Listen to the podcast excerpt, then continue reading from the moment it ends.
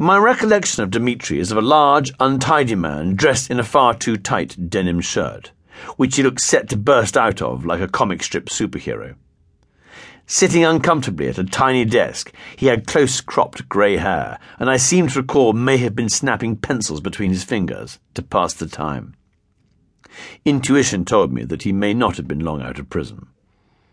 I have only one car left, he growled. Jeep. It is brand new. I will lend it to you as long as you promise not to crash it. So, of course, I promised.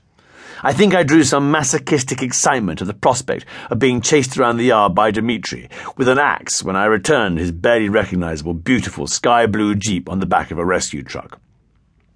An intelligent man would have gone to another dealer.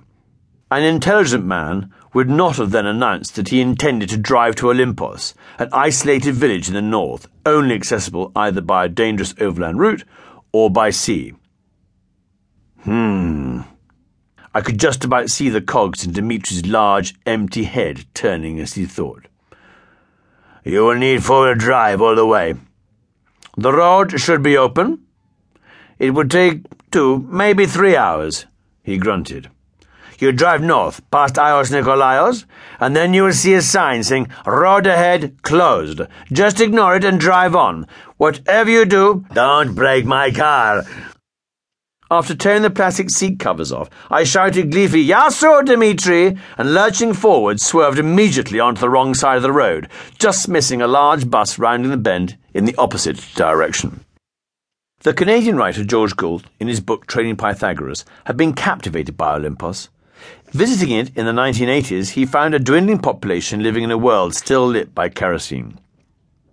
Legend has it that the Olympians are direct descendants of the Dorian tribes from northern Greece, speaking an ancient dialect peculiar to Olympos.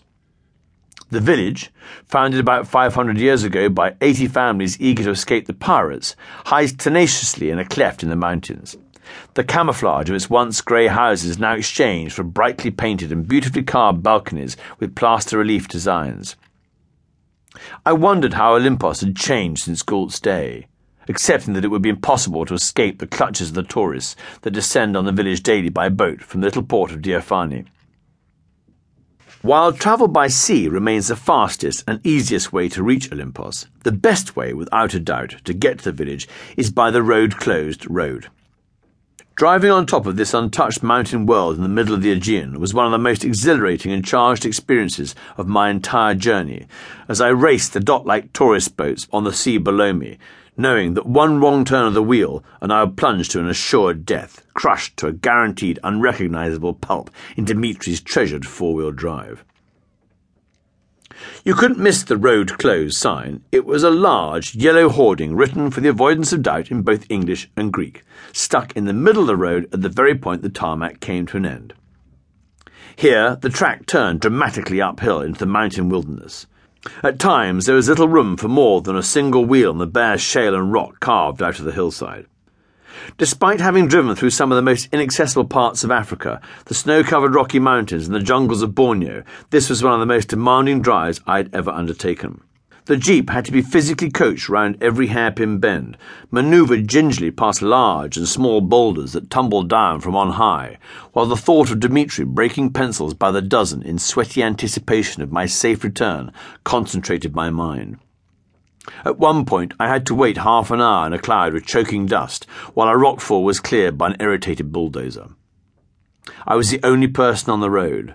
No other fool would ever consider using what was nothing short of a suicidal highway through the clouds.